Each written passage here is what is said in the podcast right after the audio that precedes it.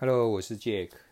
那今天这一期，呃，跟大家一样分享一下，哈，就是呃不一样的那个亲子旅游交通的选择，哈。那我这边特别提的会是花东，哦，特别是花莲，哈，非常爱去花莲做旅行嘛，哈。那也有亲戚住在花莲，哦。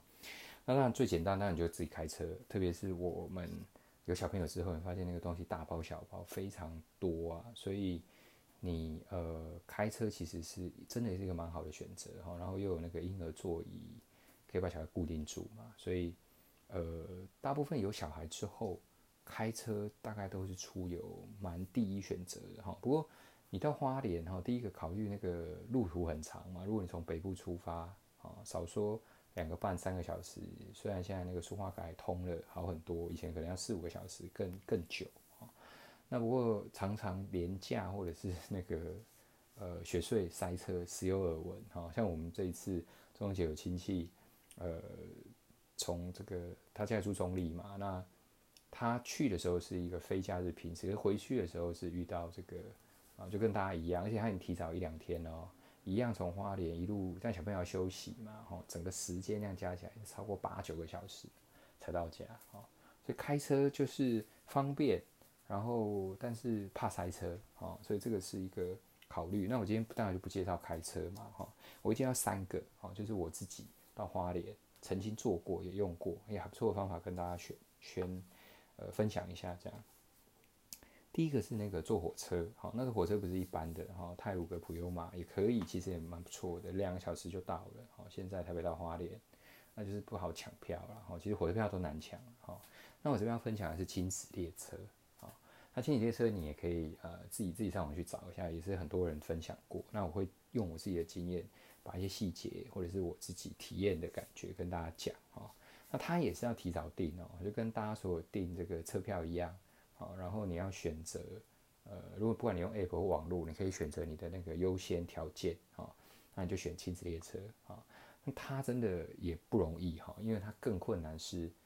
它一一班车。一个列车只有这个十二个位置，好，那一般火车一节车厢可能四十五四十个五十个位置吧，那你乘以十节也有四五百个位置，哈，那但是亲子列车就只有十二个位置，好，所以更难抢，哈，那它一天，呃，我稍微看了一下时刻表，大概三四个班次，哈，如果从台北到花莲的话，那早上好像两班吧，下午好像有一班，好，大概是这样，那它有一些条件哦，如果你遇到连假，好。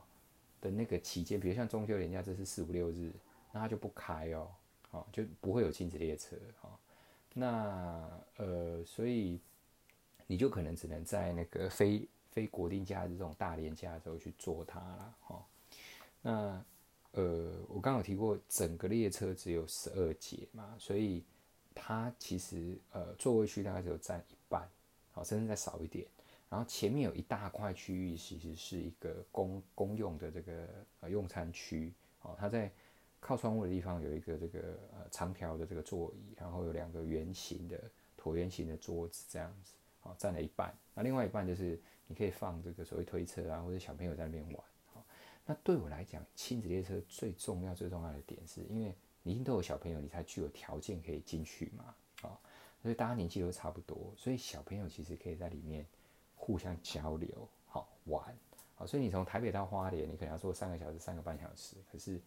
你的时间会觉得很快，好，因为小朋友第一个可能在睡觉、吃东西，那再来他无聊的时候跟你爸妈没什么好玩，可是他跟小朋友就很好玩，所以小朋友之间就可以自己玩在一起，好，我自己的经验做过两次，都还不错，啊，所以呃。这这个是一个蛮重要的点，然后呃，它厕所也非常大，然后育婴室换尿布的地方空间也都特别设计过，都蛮大的。然后整个车厢是呃很多卡通动物图案的彩绘，哈、像我们这次去是应该是做到台湾黑熊，我不知道有没有别的啦，哈、哦，所以里面就有很多很可爱的图案，你也可以跟他做一些互动或介绍，哦，跟你家小孩，哦，所以我觉得还蛮不错的。然后我自己感觉那个位置。也有比较大哦，它确实它的配置是这样，它是十二个位置嘛，然后它是二一，有点像那个高铁那个商务车厢啊，就是呃左边两个位置，右边一个，所以它也不像一般我们在坐台铁的时候是二二嘛，啊，中间走道比较窄啊，所以它中间口号也已经有让出来那个位置，你推车啊干嘛，其实进出都会非常非常方便啊。所以我蛮建议，如果你有带小朋友，好，那又不开车的情况下，你就可以选择这样的一个模式。那当然到当地，因为我自己有亲戚用车很方便，那不然就是租车，现在也非常方便啊。就呃，你就把这一段会塞车，然后小朋友呃比较不不稳定，要花很多时间这样坐台铁嘛，那你可以舒服的休息来回哈。那到当地哈，你就可能可以租个车哈，如果还是要移动的话，大概我的建议会是这样。那这边我也提一下，就是。呃，因为刚刚有提到你会开车，就是不外乎就是因为方便，行李很多嘛。那你自己移动坐这些大众交通工具，你就觉得说行李带这么多，特别是小朋友，好像我们这次回花莲是一个二十九寸行李箱装满，然后在一个这个登机箱装满，然后还有很多妈妈包，其实大大小小包超过四个，好啊，最大那二十九寸其实也将近二十公斤，好，十五到二十公斤。那你又要带小朋友，然后夫妻两个人，就感觉好像整个。出游就是一场硬战，非常累。好，那我们的做法是什么？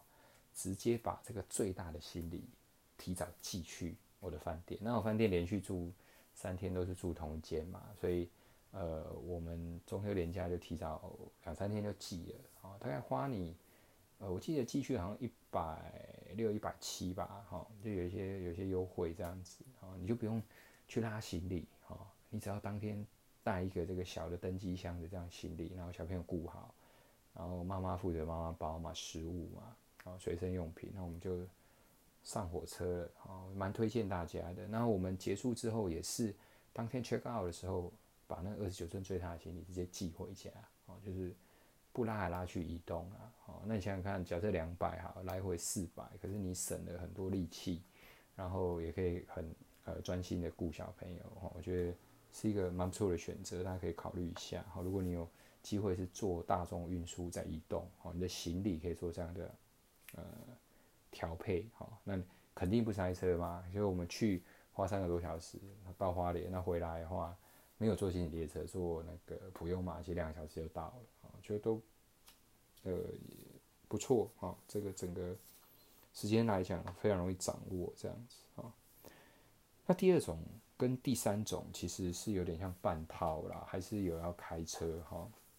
那那我讲一下，这个可能也比较少人做哈。那第二个是那个台铁其实有那个汽车托运哦，这个可能这个讯息相对大家就比较不知道哦。不过它以前呢、它是可以从台北哦，像你可能呃树林啊开始就可以拖到花莲哦。那最近。我不知道从哪时候改开始改的哈，不过至少我最近一次使用是这样，它是只能从宜兰然后拖到花莲啊。简单来讲就是你的汽车是要在宜兰站上车，然后在花莲站领车，那你回来的时候就颠倒嘛啊。那它还是有一些好处哈，就是说呃，如果你是平常日坐开车的话，你那个雪穗不太会塞车。其实台北到宜兰火车站，我开大概五十分钟最。甚至六十分钟、一个小时就一定可以到嘛，所以那段还蛮快的。那有时候你不想小孩坐那么久的情况下，或者让他坐火车，火车它算是对他来讲是一种娱乐嘛，哦，不要一直待在车上。然后甚至你也想要休息一下，不要一路从台北开到花莲，哦，就可以考虑这种分段，哦，你从台北开到宜兰，那你从宜兰去把车子坐台铁的托运，哦，那它的设计是这样，就是说。你会跟着这一班你托运的车一起坐到花莲，好，那当你到花莲之后，你就去领车嘛，好，那讲一下细节好了，它呃就一天就一班，好，然后呃一个这个货车是可以载两到三部车，好，那为什么讲两到三部？是如果刚好那一天是有比较长的车子，它或许就只能塞一下两部，啊，所以一天就是限额三辆，哈。所以我自己在跟那个台铁聊天的时候，他说：“对啊，这个真的很少人知道。然后拜托你不要讲哦，越少人知道越好哦，因为对他们来讲是一个额外的工作嘛。然后呃，就是要做这样的一个业务啦。然后他也不太希望说，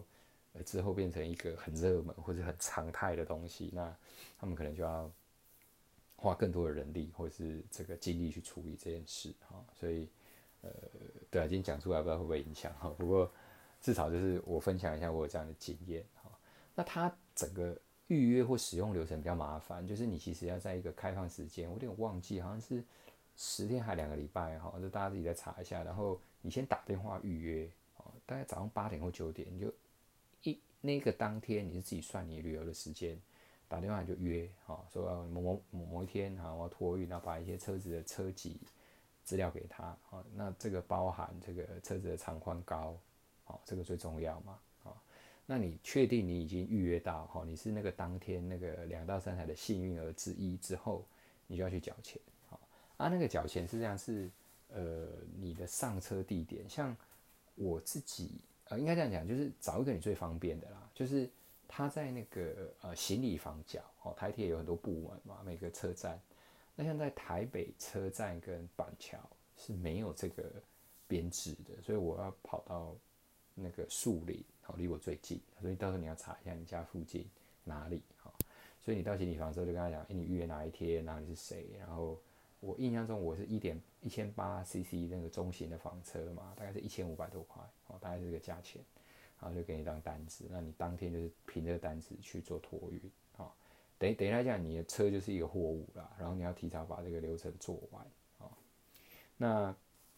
那它有一些缺点啊，我还是讲一下。他那个班次时间不漂亮哦，他从宜兰到花莲，我记得是十二点多一点，就是中午左右啦。但是花莲回来宜兰是早上哦，就九点十点这样，所以他等于是早去午回哦，大概是这种概念。所以如果你其实只有去个两天或是三天，我就不太建议哈。那我尽量玩三天以上吧，三四天甚至再长一点，那你头尾其实就去掉嘛，那你就可以考虑这个这个服务这样子哈。那呃，我我我自己也使用过两次啦，我觉得还不错哈。因为本身从宜兰到花莲，那它那个是挂在那个复兴号，那整个车基本上是没有人。然后你大概我是有一次遇到那个团体客，他突然会在那个新城很多人上来这样，啊太鲁阁那一站。那不然其实基本上你那个车厢都是你包包车啊，整个车厢是只有你自己在坐这样，那你的车就是挂在那个你的后面嘛，啊，那所以有一些好处就是刚有提到嘛，你可以两段式的嘛，小朋友有点应该是在休息，那再来就是也某程度算省钱，然后你租车如果一天两千嘛，那如果你租四天就八千嘛，那你自己的车花个一千多块三千，然后。你大概可以省一半啦，五折的概念。你要开自己的车啊，你自己又不用开舒花改啊。那我自己没有开过舒花改，不过大部分人还是跟我讲说，已经比以前舒花公路好开非常非常多了啊。所以有没有一定要用这个，大家还是可以再考量一下啊。那也是提供一个经验跟大家讨分享一下这样。那呃，再来一个就是那个。车子哈，你可以一样跟刚刚的模式一样，就是你一样开到宜兰车站或者罗东车站，然后你就放着，不要一路开到花莲呐，哈。那一个是开很长嘛，那第二个是苏花，呃，苏花改，你如果觉得也是有点累，那你就可以考虑坐火车，哈。那最大的重点是，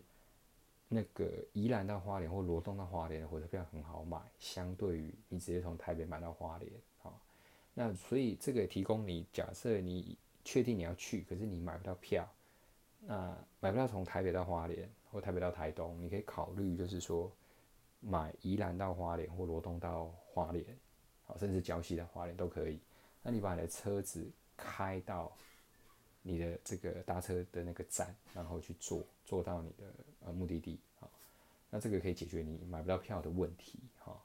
那。呃，到火车站大概有两个选择哈，一个是它也有很多免费那个公有的停车场，那大概走走路要五到十分钟啊，就稍微有点距离哈。以宜兰跟罗东来讲，那你可以自己上网查一下，有两三个大家都有分享啊。那我有试过这样的哈，那我也有试过直接停这个台铁旁边的收费停车场，那它是一天好像两百两百五哈，所以如果你停三天就乘上去嘛。所以呃，那就很方便，就是你停，就走路一分钟就到，隔壁就车站啊。所以呃，这三种方式我跟大家分享啊。如果我去花莲的时候的一个交通模式啊，特别是有小朋友之后啊，我使用过亲子列车两次，然后这个刚刚讲的汽车托运也是两次，然后车子放宜兰罗东，然后再转搭火车这种模式，啊，应该也是有两三次，啊，那提供你们一路尬车或是一路从台北坐车到花莲的另外三种选择，好，那看大家可不可以有第四种，也可以再跟我分享一下。